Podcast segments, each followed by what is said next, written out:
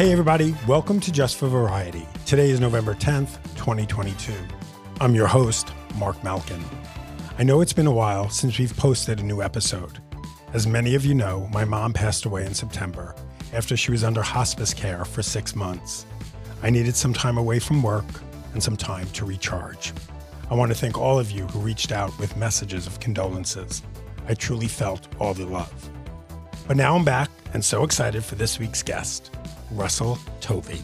We all first fell in love and lust with him when he played Jonathan Groff's love interest on HBO's Looking. Now, Tovey is starring in American Horror Story New York City. He plays a closeted NYPD officer investigating the murders and disappearances of several gay men during the early days of the AIDS epidemic. During our chat from his London home, Tovey opens up about coming out as gay so early in his career his American Horror Story sex scenes, and what happened when he was told if he wanted to make it in Hollywood, he would have to pin back his ears. But before we get to Mr. Tovey, let's take a look at this week's Just for Variety column. Chloe Bailey campaigning to play X Men Storm? After the singer dressed as a superhero for Halloween, she earned all sorts of support on social media, including a message on Twitter from the original Storm Halle Berry, exclaiming, She's taking it. I've always wanted to be a superhero, and she's my favorite one. So you can fill in the blanks, Bailey tells me. She's just so fierce and sexy and strong, all of the things I want to be. And she's beautiful at the same time, and she doesn't take any shit. Funnily enough, Bailey's sister Haley told me in September at D23 that she'd also love to play Storm.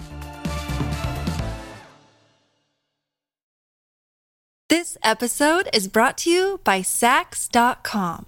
At Saks.com, it's easy to find your new vibe. Dive into the Western trend with gold cowboy boots from Staud, or go full 90s throwback with platforms from Prada. You can shop for everything on your agenda, whether it's a breezy Zimmermann dress for a garden party or a bright Chloe blazer for brunch. Find inspiration for your new vibe every day at Saks.com.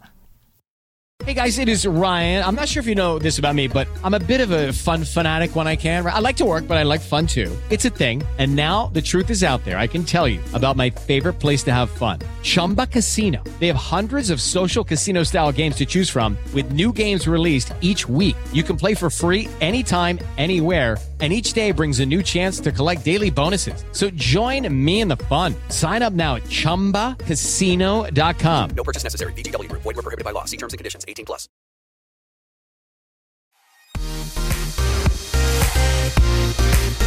Welcome back to Just for Variety. I'm talking to Russell Tovey. He stars in Ryan Murphy's American Horror Story, New York City. The cast also includes Joe Mantello, Charlie Carver, and Zachary Quinto. This installment of the AHS anthology takes place in New York City during the early days of the AIDS epidemic. Tovey plays a closeted cop investigating the murders of several gay men. The show is a sexy horror thriller that has not only me, but all of my friends buzzing, especially when they see Tovey in leather gear.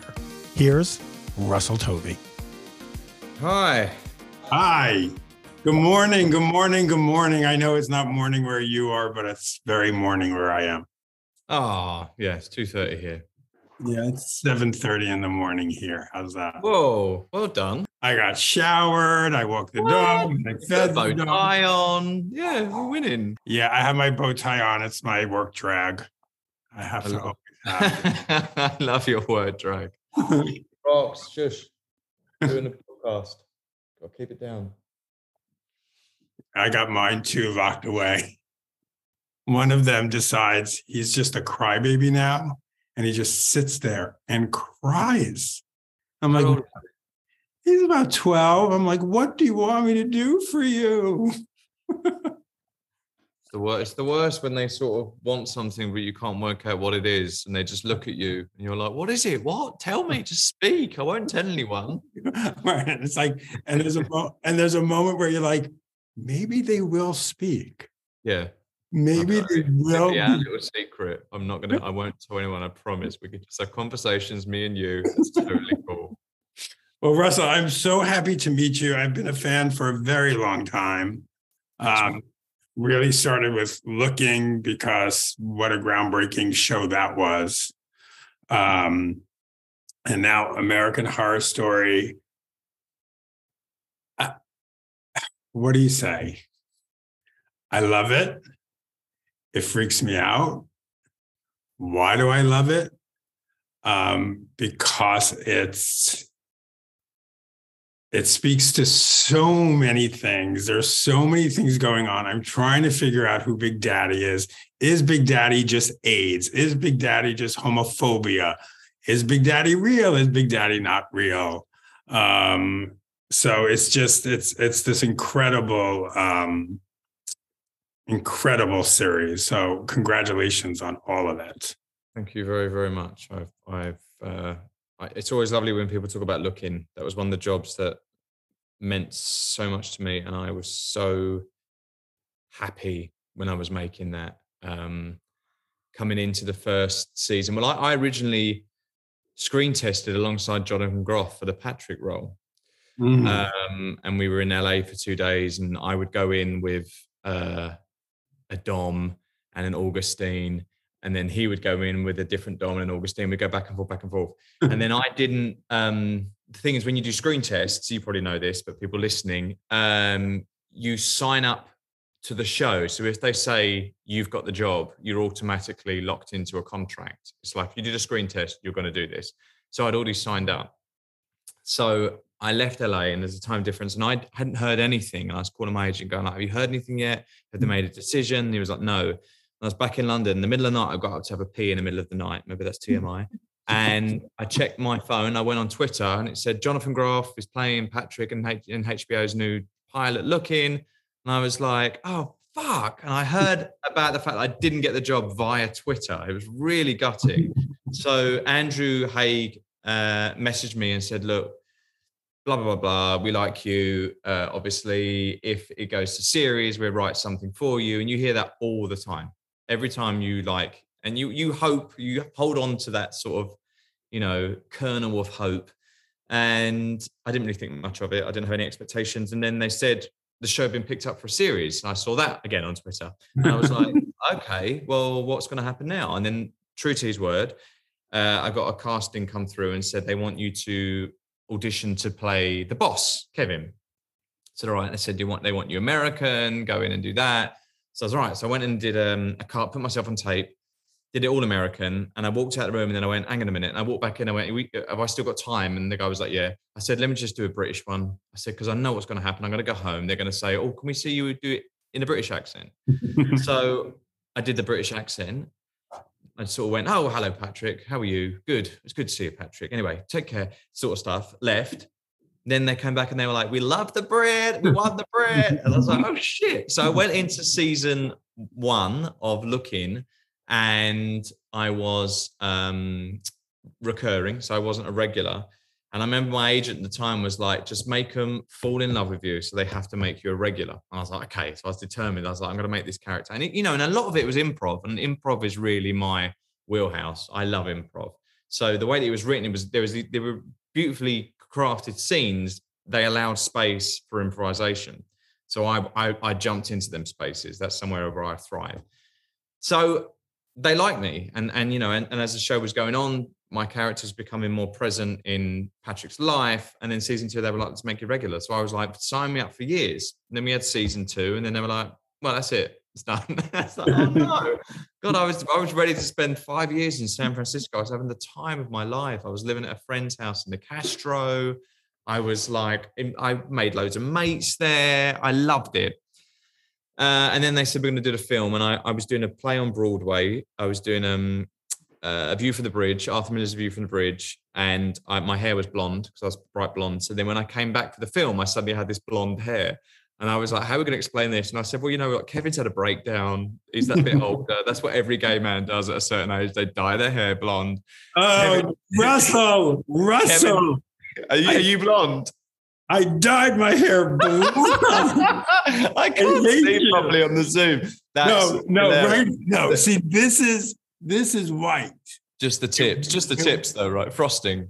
No, no, My husband is a hair colorist, and we went blonde for a while. I hate you right now. Well, you you must be having a breakdown because that's what I sort of said about my character. So then I came back and did the film, and then it's one of them shows that I can watch as a fan and love it, even though I'm in it. I can see myself, but I can absolutely see the world, and I'm obsessed with everybody in it and the story. And you know, Lauren Weedman, I think, is so underrated. Who played Doris? I think she's just incredible. And she's been on my podcast, Talk Art, and she makes incredible artworks, and she's an amazing person. You know, the cast, like Raul Castillo is phenomenal. Obviously, the Groff, Jonathan Groff is a legend. Murray Bartlett, like soaring right now. Why can't they just bring it back? It'd be amazing to bring it back. But it's the sort of show that people discover now and they message me. And this like they they didn't know it was there. And it's like this whole thing they're like i've just watched it all in one go. And is there any more? And why isn't it around? And people used to corner me in the gyms and go like kevin's a douche. Kevin shouldn't be doing that to patrick. And other people be like oh patrick's such a pussy. Why can't he just man up? That's what men do. And it was like i would get into these debates about it like team kevin uh, team richie sort of conversations. And it was it was just magic absolutely magic. The feeling i had making that I feel felt the same on rarely on jobs. I felt it on a show I did called Years and Years, which was a Russell T Davies season series, mini series, and I felt it on this season of American Horror Story. It's I don't know what it is. I was talking to someone earlier about it, but it feels like a kind of warm hug when you're making something that you really believe in, you're really passionate about. It feels like it's saying something and doing something, and you get a moment of like um, calmness, but also real pride in your work. And I've I've had that. I have an idea for you. I have an idea. Yeah. I've talked to Murray Bartlett about this, but not Yeah. in the looking aspect, but it just hit me. So I've spoken to Murray saying that they should do a prequel series for White Lotus on how Murray Bartlett's character, you know, goes through his recovery, blah, blah, blah. The prequel could be Murray and all the looking boys for White Lotus. And all the looking boys go to see Murray, uh, you know, uh, he's become the manager of some resort, and you, all you boys come, and it's just a, that's what it is. It's- Obviously playing different characters. Yes, but we could call it What is it like? Is it like a, an AA weekend thing where you go and Yeah. like a Oh, yeah, there- NAAA SA weekend? Yeah, great. Okay, Russell knows. Russell knows. no, I mean, I've, I've got, I can understand the concept of what that would be like a retreat, like the White Lotus, but for Yes. he's running it because he's in recovery and he's Yes. meeting like minded. I mean, it's a great idea. I'd love it. I don't know if, yeah, I mean, I like the idea. I don't want to poo poo it, but I don't know if it, if it feel a bit gimmicky if we're all there playing different people. I would mm. much rather that they just went, let's do another season of Looking Guys. That Right. would be cool. And then, wh- where would- where would you be in your breakdown? What color hair would you have in the next? oh, it'd be completely bald. It'd be shaved off. It would be a full beard. He'd be living in the woods, gone off grid, no Oh, internet. oh, one of those big like da- daddy fairies with like yeah, a dream- daddy fair big time, and he's just like it's gone from full digital then to straight to analog. There is no like in between. He's off the grid completely, and then Patrick turns up and he stinks.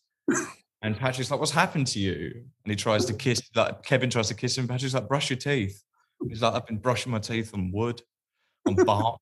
you know, one of them ones. Yeah, that'd be good.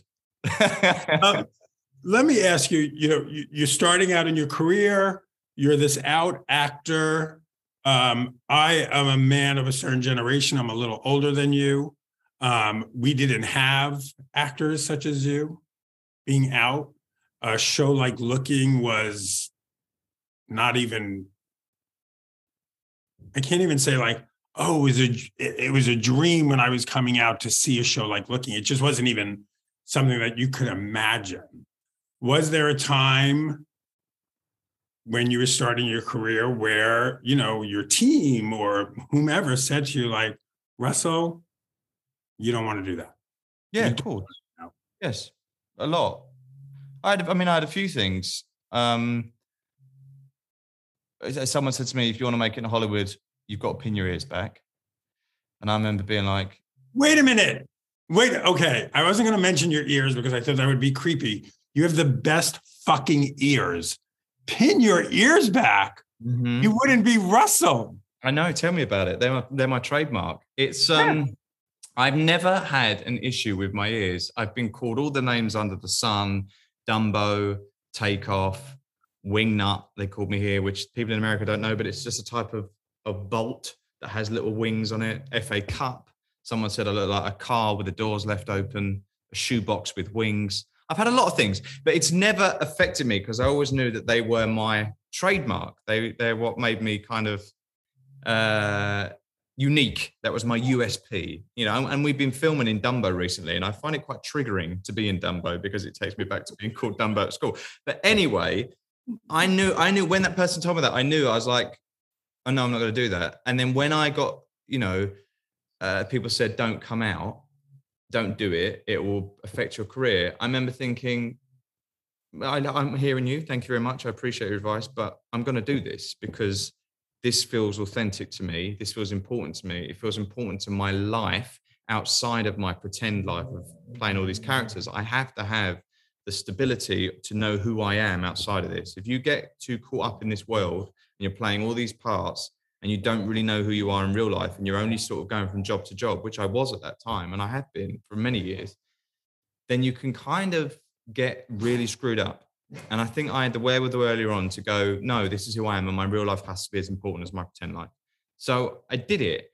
I don't know, you know, if you had a sliding doors macro version of my life, if I hadn't come out at that age or I'd never come out, what would my career be now? I don't know, but I don't regret it on any level because my career has taken me somewhere really exciting. And I've played so many queer guys, queer characters that have brought me so much joy and i feel like have brought a lot of people joy and changed you know set the dial somewhere else for people and and a lot i get a lot of messages of young queer people connecting to parts i've played whether they have been people like kevin who's complicated and a bit of an arse at times they're people that have represented a lifestyle or, or, or, an authentic life to live that they can show their parents or they can show their friends or they can feel comfort in themselves and go oh it's all right actually. Well that he's very normal and look what he's doing in his real life. It's all kind of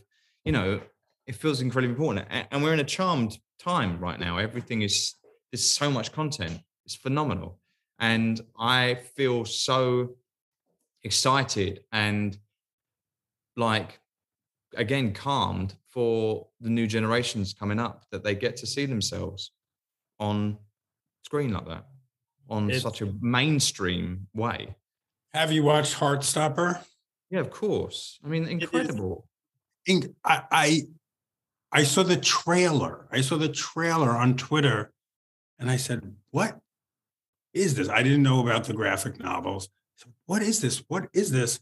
And I contact Netflix, and I'm like, "Guys, what is this? And why don't I know more about it?" Listen, I'm not the only gay journalist in Hollywood, but when it comes to gay content, I get pitched a lot because they know who I am, and I'm like, "What is this? I need to know about this." And they sent me the screeners, and I just cried. Mm, I cried.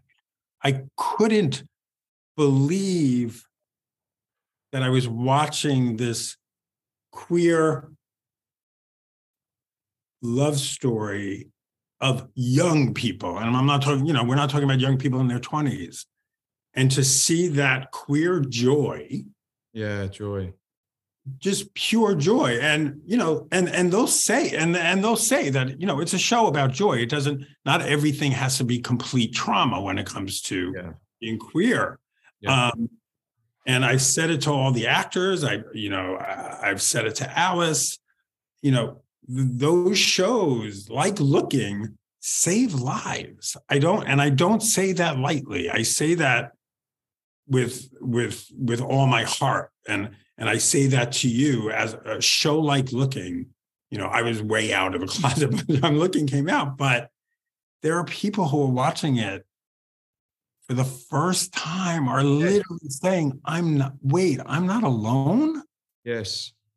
Yeah, you've just given me goosebumps. It's um imagine if we had that content when we were younger. I I, mean, can't- I can't. I can't. I, I honestly, I, Yeah. I, and I come from a very gay family. My mom, my late mom, was a lesbian. She had two brothers who both died of AIDS. Um, oh, you know, very a lot, very intense, but a very gay family. But still, you know, for of a generation of they were all closeted. So, you know, when I was a kid, I don't even know where I looked for me. Yeah, exactly. You know, and like a lot of us, you know, I turned to I wanted to be a musical theater kid. That's where because my body eh, Same. this is so not where I thought our interview was going, but we're going there. But No, no. I in musical theater and taking dance class, it allowed me my literally my body to open up and say, I don't know how to put it. It's like I couldn't verbally say it, A dance. It's, just a freedom. It's a comfort. Yeah. You know, I went drama clubs from the age of 10, Right. drama, singing, dance all day Saturday, all day Sunday, nights during the week. I went to senior school. Senior school was fine. But when I got out of school, I went to my church. Do you know what I mean? I went to my place where I felt completely spiritually connected to everyone around me and everything that was happening as a kid, and this freedom and no judgment. And all Mhm. it was was just encouragement to be creative and Mm. you know be be loud and be take up space and be who you're meant to be and you know kiss boys kiss girls i remember i had i fell in love with my first kind of crush when i was 13 at drama club i loved him so much and it was so exhilarating and so heartbreaking and it was heartstoppers it was basically that sort of situation where i was sort of in denial and I remember once I, I went out with him. There was there was three main boys there at this drama club. There was me and two mm-hmm. others. I'm not going to do names. And there was a girl, and I used to date her. Then she'd dump me, and she'd date one of the other boys. Then they would break up. There'll be tears everywhere. Then another boy would date her, and then we'd sort of all do, all do the rounds. But she would go between all of us. Now, cut to now, I'm gay. The other two boys are gay, and she's a lesbian. So what a waste of time that was. But we were all we were all just like, just it had this absolute theatre kids have this freedom of expression and this it's safe space and this way of being that is so unique and special. And when I meet a theatre, theatre kid, I'm like, I see myself completely as they are. I get it. So let's get back to um, American Horror Story. How did the pitch come to you? Did they send you a script? Do you get a log line? Um, how, how how do they even say, okay, this is what it's about? So I was working with Joe Mantello. We were doing Who's Afraid of Virginia Woolf when the lockdown kicked in. We did nine previews on stage: Laurie Metcalf, Rupert Everett, Patsy Ferran. Then it shut down, uh, and me and Joe stayed in contact, and we were talking about like when's it going to come back. And then you know, as like two years went on, it was like I don't think it is going to come back, but I love Joe. Joe messaged me and said um, there might be a project coming up. Are you free over the summer? And I was like, uh, uh, I think so. I had a few things on, but I was like, I think so. I think I could probably make it free. And then suddenly Ryan Murphy DM'd me on Instagram and said, Hey, uh, I've got a role for you. Give me a call. Gave me his number. So I called him and he didn't pick up. I was like, hmm. And then I messaged Joe and I said, Ryan Murphy's just DM'd me. He said, That might be the project. I can't tell you what it is. I was like, Okay. Then Ryan called me back and I was just sat near King's Cross Station in London. I'd just come back from somewhere and I was sat in a vegetarian restaurant, if you need to know, because I'm vegetarian. Lovely food. Uh, and he called me and was like, Hey, I was like, Hi. He said, um, So uh, have you heard of American Horror Story? And I'm like, Yeah. He said, Yeah, um, I've got a great role for you in it. Uh, it's going to be based on cruising Al Pacino. So it's kind of like the Al Pacino role. Um, how would you feel about doing that? Are you free? And I was like, ah, um, my God, yeah, I can make myself free. I can, I can do that. It's like great. And then we talked for about 15 minutes about art. So we talked about American Horror Story for about a minute and a half, and then we talked then about Talk Art, his art collection, artists we loved, you know, queer artists of the 80s and 90s, a lot of artists that were lost that are now being rediscovered because there's a whole there's a lot of themes that me and Ryan share in our taste for artists and especially artists that died of AIDS and were overlooked in their lifetime and kind of reasserting them into the canon is something that's really important to me and exciting. So we talked about that and then I put the phone down and I was like, did that phone call actually happen? So I messaged Joe and I said, it's American Horror Story, isn't it? And he said, yeah. Are you available? Can you do it? And I was like, I think so, yeah. I sort of just walked home and I was like, what the fuck just happened? Like, you're so you don't know anyway. So I called my agent. She's like, "Oh, great. So what? You're doing a couple of episodes, an episode?" I said, "I think it's the whole thing." She was like, "Really?" I said, "Yeah." So I didn't see a script until I got on the plane, and then I got a script. I was like, "Fucking hell! What is this?" I'm like got a really amazing role in this. And then I got to the studio, and then I saw the call sheet with everybody's name, and I'm number one on the call sheet. And when you see the credits on the first name that come up, and I was like, what the fuck is happening? What the hell is going on here? And then I was like, shit. And then we were filming, and there was no sort of like, right, well, what do you think your character is? There's no table reads. He doesn't want any table reads. There's not much talking. You just go out and do it. And John Gray, amazing John Gray director, like one of the showrunners on it. I adore him. He's a legend and a genius he and again another art enthusiast. He came up to me and said um, i like your acting but i've listened to every episode of talk art.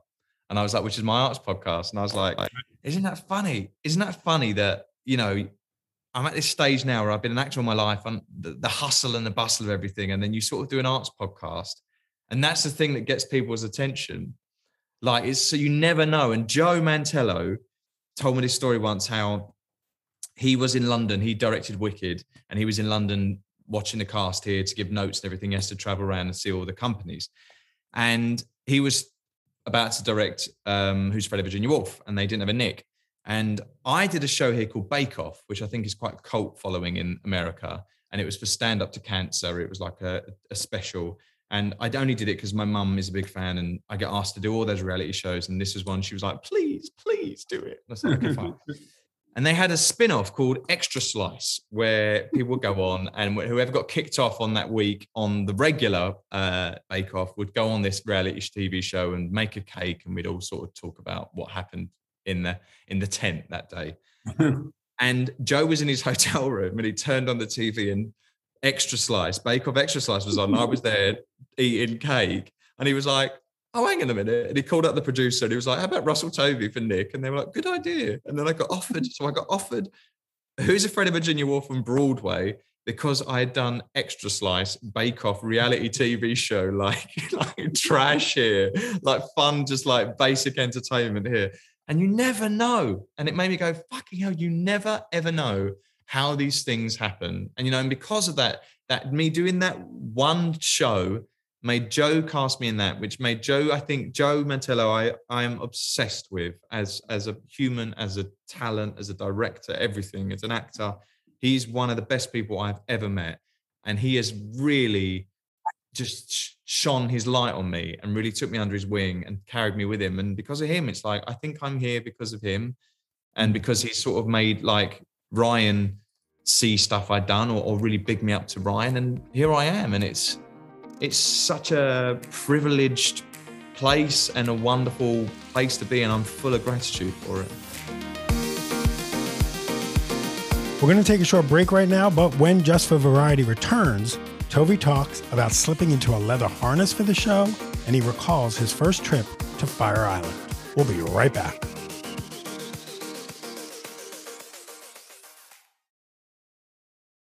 Episode is brought to you by Saks.com. At Saks.com, it's easy to find your new vibe. Dive into the Western trend with gold cowboy boots from Staud, or go full 90s throwback with platforms from Prada. You can shop for everything on your agenda, whether it's a breezy Zimmermann dress for a garden party or a bright Chloe blazer for brunch. Find inspiration for your new vibe every day at Saks.com.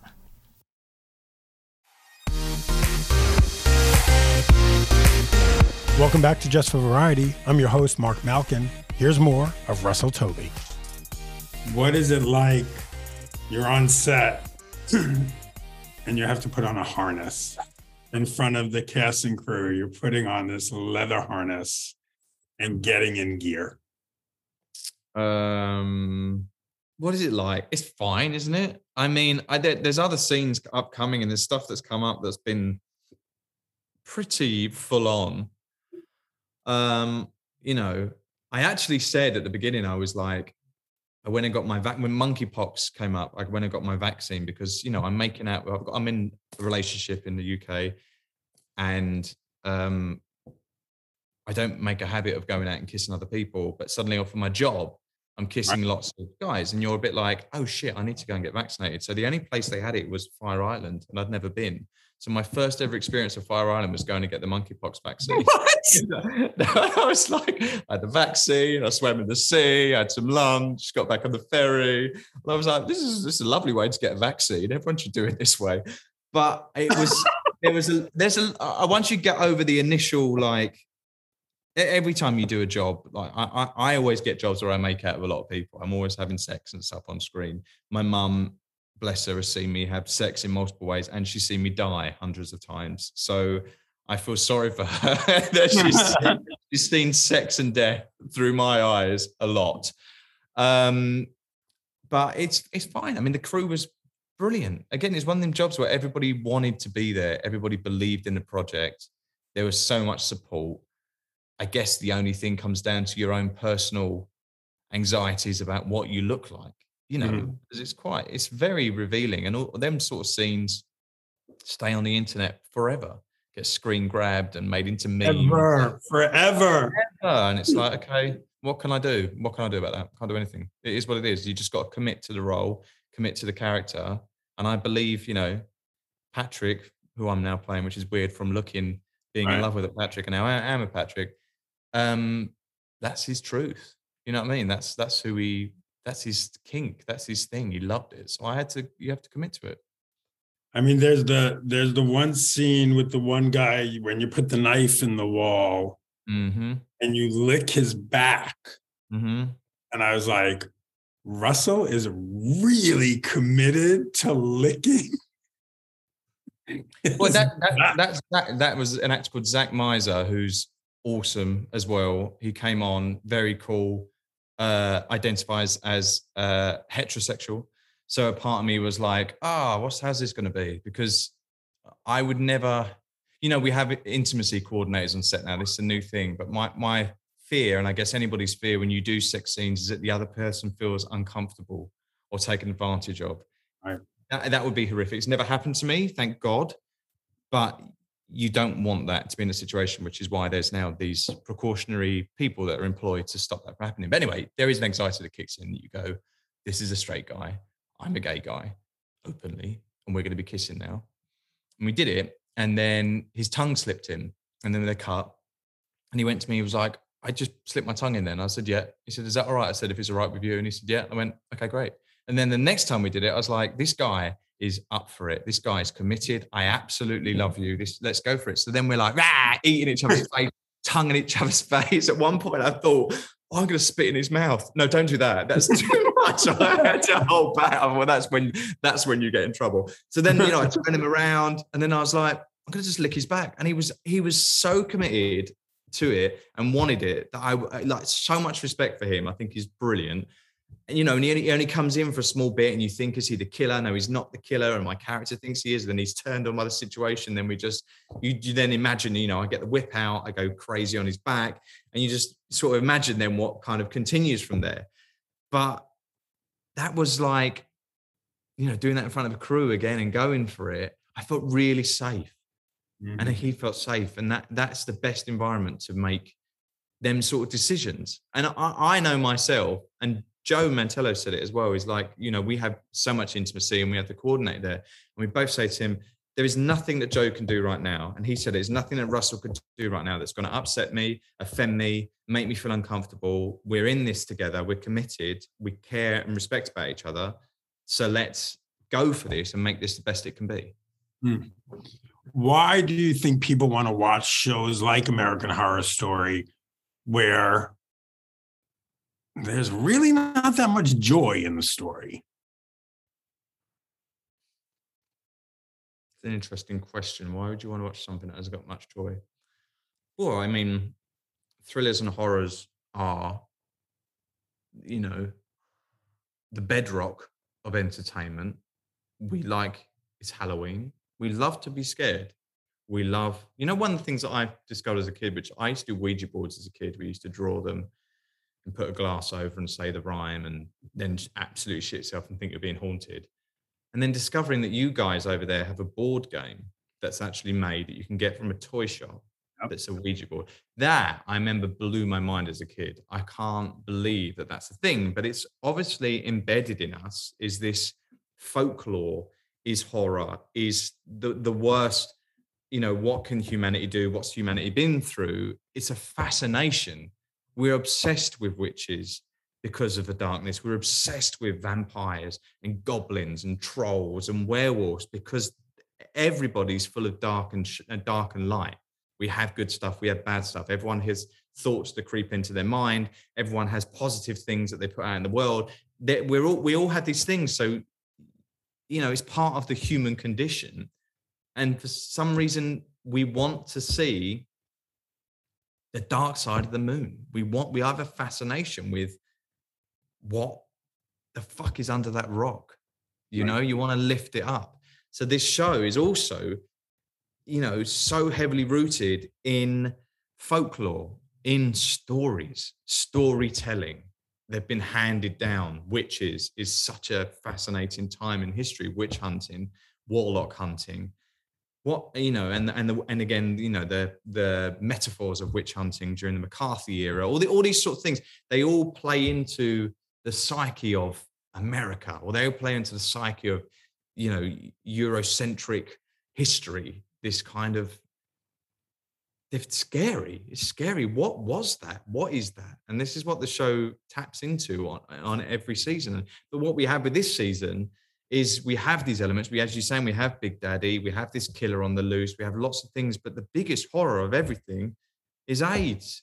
So outside of everything, AIDS, what was more and what is more and what has been more cruel and terrifying for the world, especially for our community, than AIDS.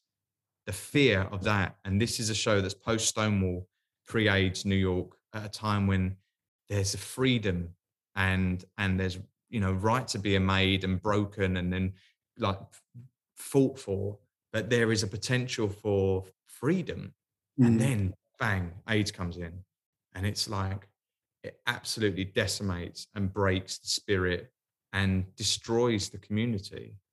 The community rallies but it's we all have inherited trauma now because of what we've gone through. Is anybody coming up and coming out they have to know their history but for my generation your generation you like especially you were saying about you because you've been so close to aids we have an inherited trauma when you come out i think my mum was like i'm worried you're going to get aids and die that's just what it is but now we have a generation where there's been we're able to talk about that time period in history as something that is the past. It isn't so present. Making a show like this 10 years ago, impossible. People were still dying. You can, do you know what I mean? It's like now we've got PrEP. We were in a situation medically where there is a safety net. People are living positive, they're undetectable. They can have absolutely exactly the same life as anyone else.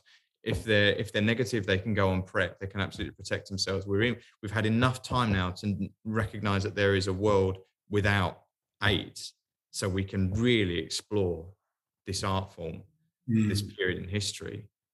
But it is it is triggering and traumatizing, and I have noticed a lot of people have been like, "This is a hard fucking watch," but they Yeah. always are. It's a sin come out. That was a hard fucking watch, and that was, you know, a Uh, lot a lot amazing yeah a lot Uh. a lot of aids shows a lot of aids like themed pieces have been very america centric mm. you know uh, growing up normal heart angels in america of course these shows have philadelphia these shows have all been and the american story.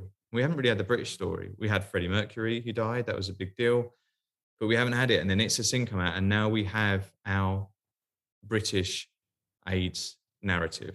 Yeah. we're seeing it and it was so powerful i could cry now thinking about it. It was and so important and so needed for people that don't that are starting to forget or are unaware Yeah. that it needs to be told this is a moment in history and for our community that we have to keep telling these stories, which is why that the artist that died is so important for me to tell their stories and to represent them in some ways because we're standing on their shoulders. Yeah, So- I mean, uh, after seeing it's a sin, and uh, you know, I said to I, I interviewed everyone involved, and I said to Russell, I said, I've never, I've never seen something that's I don't want to say represented because that that sounds even um, trite. Um, That captured the early days of the epidemic like it's a sin. Nothing did not none of the American projects, nothing captured it. He did it so I I hate to say even say brilliantly because I'm that, that makes it sound like uh, uh, uh, yeah, like you. I mean, I was brought to tears. I just cried. My husband and I sat on the couch and just cried Yeah.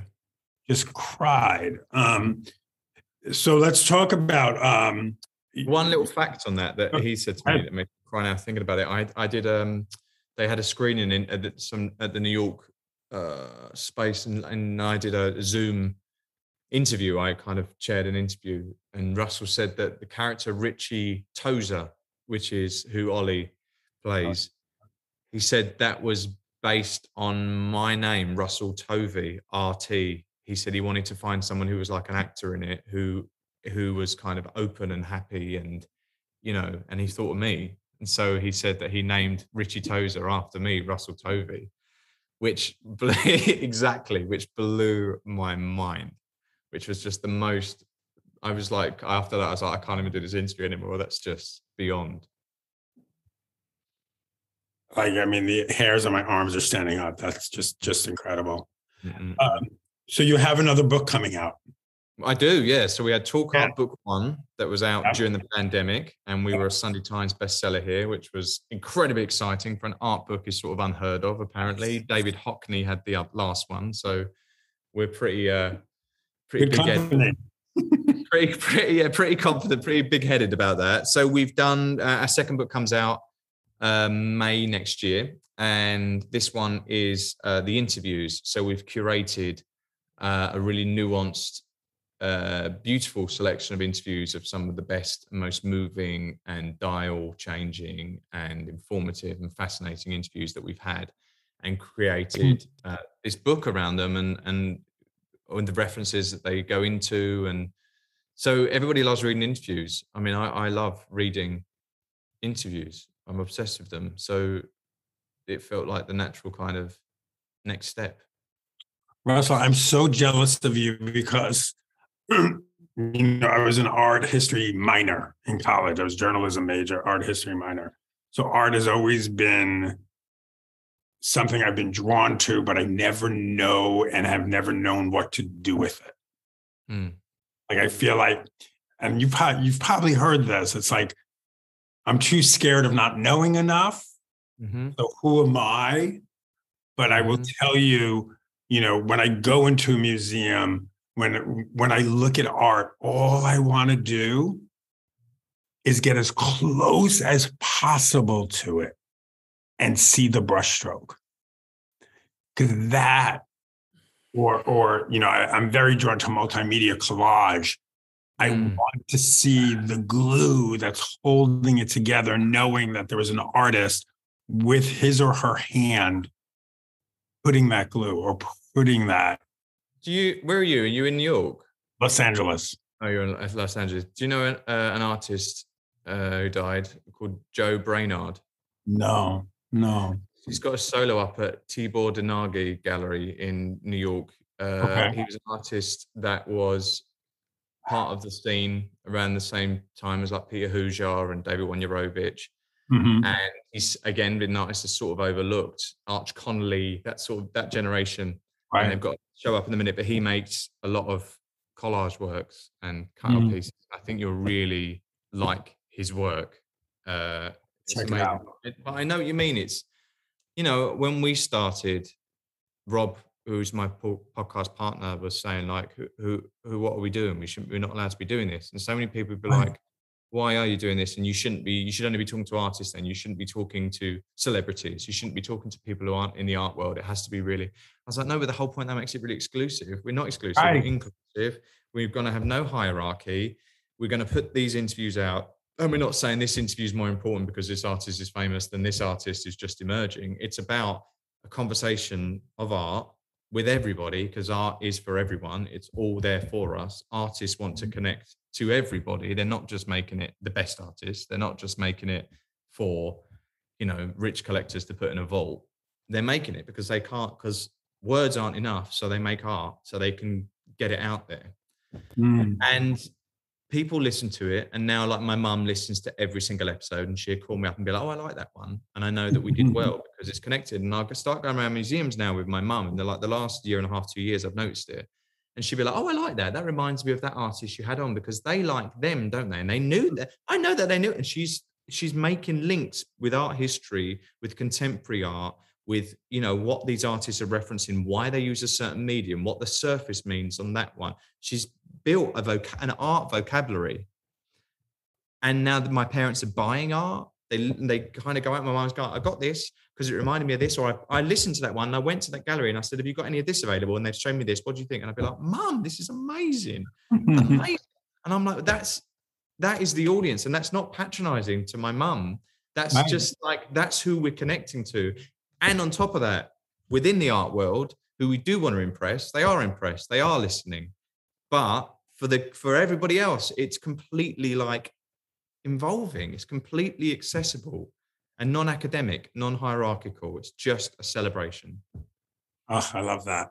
And last question for you. I know I'm keeping you over time. Um, the one role you would love to play one day, is there an an established role? Is it a superhero? Is it a Shakespeare role? Russell Tovey, your agent, your manager comes to you and says, someone has just come to us with a shitload of money. You could play whatever you want. What would that be? Uh, well, I know I know what it is, and I'm not going to say because I don't want to jinx it, but I'm hoping it will be something that can be discussed further soon. but that is sort of there is something bubbling. Hopefully, I got asked. Ryan, Ryan Murphy asked me. We was, we was out for dinner one night, and he said, "Who do you want to work with?" And I was kind of stumped, and I felt really kind of in the moment quite shaken and like, "Come on, Russell, think of a fucking name. Think of who mm-hmm. you want with." My mind went completely blank, and I sort of said, I, "I like Emma Stone," and he was like, "Yeah, I like Emma Stone." And I was like, "Yeah." And I thought, "Why am I?" I mean, I do like Emma Stone, but I'm like, "Why am I?" I can't couldn't think of anything in the moment. I was like, "Ugh," and I went away and I was kicking myself, and I then thought, "No, because that's not how I think. I don't think about I want to work with that actor. I think I want to play this part. I want to do this scene." And I went back to him. I said, I came back with a really kind of simple response to your question. And I feel like I could have been more articulate in that moment. I said, I don't think like that. I think about what scenes I want to play. And I want to do everything that explores the domestic. I love mother son relationships. I love love. I love emotion. I love scenes where there's turmoil, where you've got to fucking rescue someone who you're completely in love with, or rescue someone that you hate to death. But in that moment, you choose good over evil. I mean, I love that. That's how I think about my work. I don't think mm. about I want to step up and work with that person. I mean, you do obviously, but but in my head, I think about scenes and I think about emotions, and that's what drives me forward constantly with parts. I go, is this something I've not done before? Is this something that's going to make me feel happy to play? And that is my mo constantly. And I've it's, it's taken me like a few years to work out that that's what it is. Is that I'm drawn to character. I'm drawn to dialogue. You know, I, I read scripts and within the first two pages, I know if I'm going to do it or not because it might be a simple interaction where someone goes, "Hi," you go, "Hi, how are you?" Fine, sure, yeah. And for me, I'm like, well, that's none of that they mean. Everything is like the listening, everything in that is the subtext. That's Right. interesting to me. That's more interesting to me than, you know, uh, something where someone goes, How are you? Oh, you know, I'm just like feeling, I like to play what's not being said. I love listening. That's the best acting. Russell, this was amazing. I'm so glad we got to meet. Me. Um, And uh, hopefully the next time it could be in person. yeah, that'd be brilliant. Let's do it. Yeah, this was awesome. And um, congr- again, congratulations on American Horror Story. Um, I know, um, you know, people are watching it. I'm talking to my friends about it. Um, and it's just, it's, it's, you know, it's, it's prompting so many questions, um, which is great. We're not watching this story where it's like, oh, we know what's happening. Many times we don't know what's happening, then we know what's happening. And that's what's incredible about it.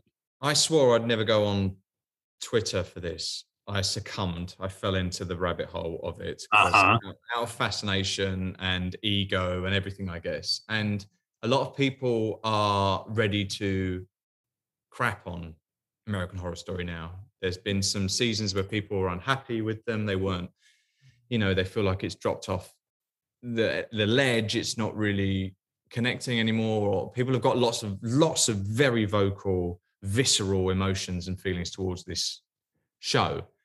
So we're going into it with that. And I've noticed now that we're halfway through how we have won over so many people and how so many people are saying, like, this isn't the American story, horror story that we're used to or expecting, but they are invested and they're kind some people are kind of frustrated at themselves that they are into it so much because they wanted shit all over it because that's what people do. People shit on things they love. And Yeah, this oh, yeah. year, and this year, I feel like we're winning people over and, and word of mouth is really building. And I feel like people are connected to it. And I'm frustrating so many people back here in the UK and Europe because we haven't got it yet. It has to go out in America, then it drops as a box set on Disney Plus. So people are like, can you stop posting all these effing photographs? What the hell is going on? Can you send me ah. links? I need to see it. And I'm like, we're gonna have to wait. Sorry, but I've got to do the promo. But mm. it's it's it's really, you know, thank God it's, you know, connecting to people in so many ways on so many levels. And as as a fan of that period of history, uh, as I'm sure you are, the things like Klaus Nomi and Robert Mapplethorpe and Sam Wagstaff and Larry Kramer and all of these, you know, Andy Warhol kind of is what Denis O'Hare sort of looks like. You know, all of these elements of pop culture and world history and queer history and American queer history all in there. It's such a little like the little Easter eggs of of joy that you find peppered throughout, as well as being an incredibly entertaining show. And Sandra Bernhard's in it, and Patti LuPone, and it's just like Zach Quinto, Isaac Powell's amazing, Charlie Carver's a genius. It's just like I don't want to. Have I missed anyone out now? Uh, no. Uh, No. Joe, obviously, Joe Mantello is like my hero. It's just, it's been the best thing ever. And we we spent some time in Fire Island, and we all lived in a house together, all the actors, which would be unheard of, like, and could have been horrific. Um, Leslie Grossman, I'm obsessed with as well. She is heaven. Um, it was just the most joyful experience Mm. and we were all so connected and so queer and happy to be doing this project that it was it was yeah it was one what i started off at the beginning saying it was one of these kind of pride cuddles where you just feel really thankful for where you're at I know um, your team's going to kill me because I have to ask one more question now, um, and then I promise I'll stop. Um, is there a part of you, especially with your with with with your you know your your investment in art, is there a part of you that's set? That I don't know, if jealous is the right word, but like I think about it, like I look at a Mapplethorpe photo and I'm like, God, I wish I had a Mapplethorpe to photograph me. you wish that he was still around to photograph you you mean Yeah. Well, I, I mean, I- went to the Keith Haring Foundation recently, and Gil uh, Vazquez, who runs it, came on Talk Art. It's an amazing episode. And I walked around his old studio and I felt inspired, but I just felt so sad because Yeah. I thought we would have got on really well. Right. I would fucking love to have hung out with Keith Haring. That would have just been the best. And yeah, I know exactly what you mean. It's like these these storytellers, these true artists, these people that changed the world not just like art, they changed the world, were taken far too soon. How inspiring that, you know, Keith Haring died in 1990. Like 30 years later, he's even more relevant than he was. And the and the forward thinking, he died at 30 years old. What he achieved. Mm. Unbelievable. And I feel a, a connection to him so much. He's like alive for me. Mhm. That yeah. So even though they're past, they're so alive. They're even more alive than some people that are, are alive. Do you know what I mean? It's like it's sure. incredible.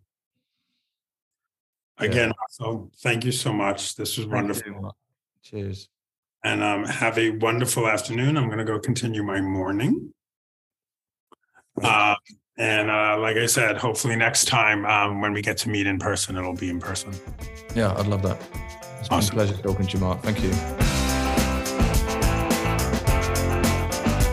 That's it for this week's Just for Variety. Thanks for listening. Until the next time, don't forget to follow me on Twitter and Instagram at Marc Malkin.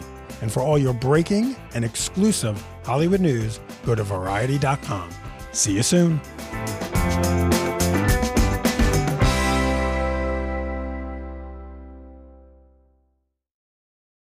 Lucky Land Casino asking people what's the weirdest place you've gotten lucky? Lucky? In line at the deli, I guess? Aha, in my dentist's office. More than once, actually. Do I have to say? Yes, you do. In the car before my kids' PTA meeting. Really? Yes. Excuse me, what's the weirdest place you've gotten lucky? I never win and tell. Well, there you have it. You can get lucky anywhere playing at LuckyLandSlots.com. Play for free right now. Are you feeling lucky? No purchase necessary. Void where prohibited by law. 18 plus. Terms and conditions apply. See website for details. With the Lucky Land slots, you can get lucky just about anywhere.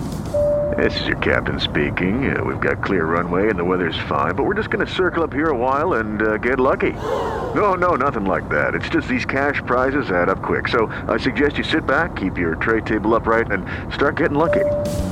Play for free at LuckyLandSlots.com. Are you feeling lucky? No purchase necessary. Void where prohibited by law. 18 plus terms and conditions apply. See website for details.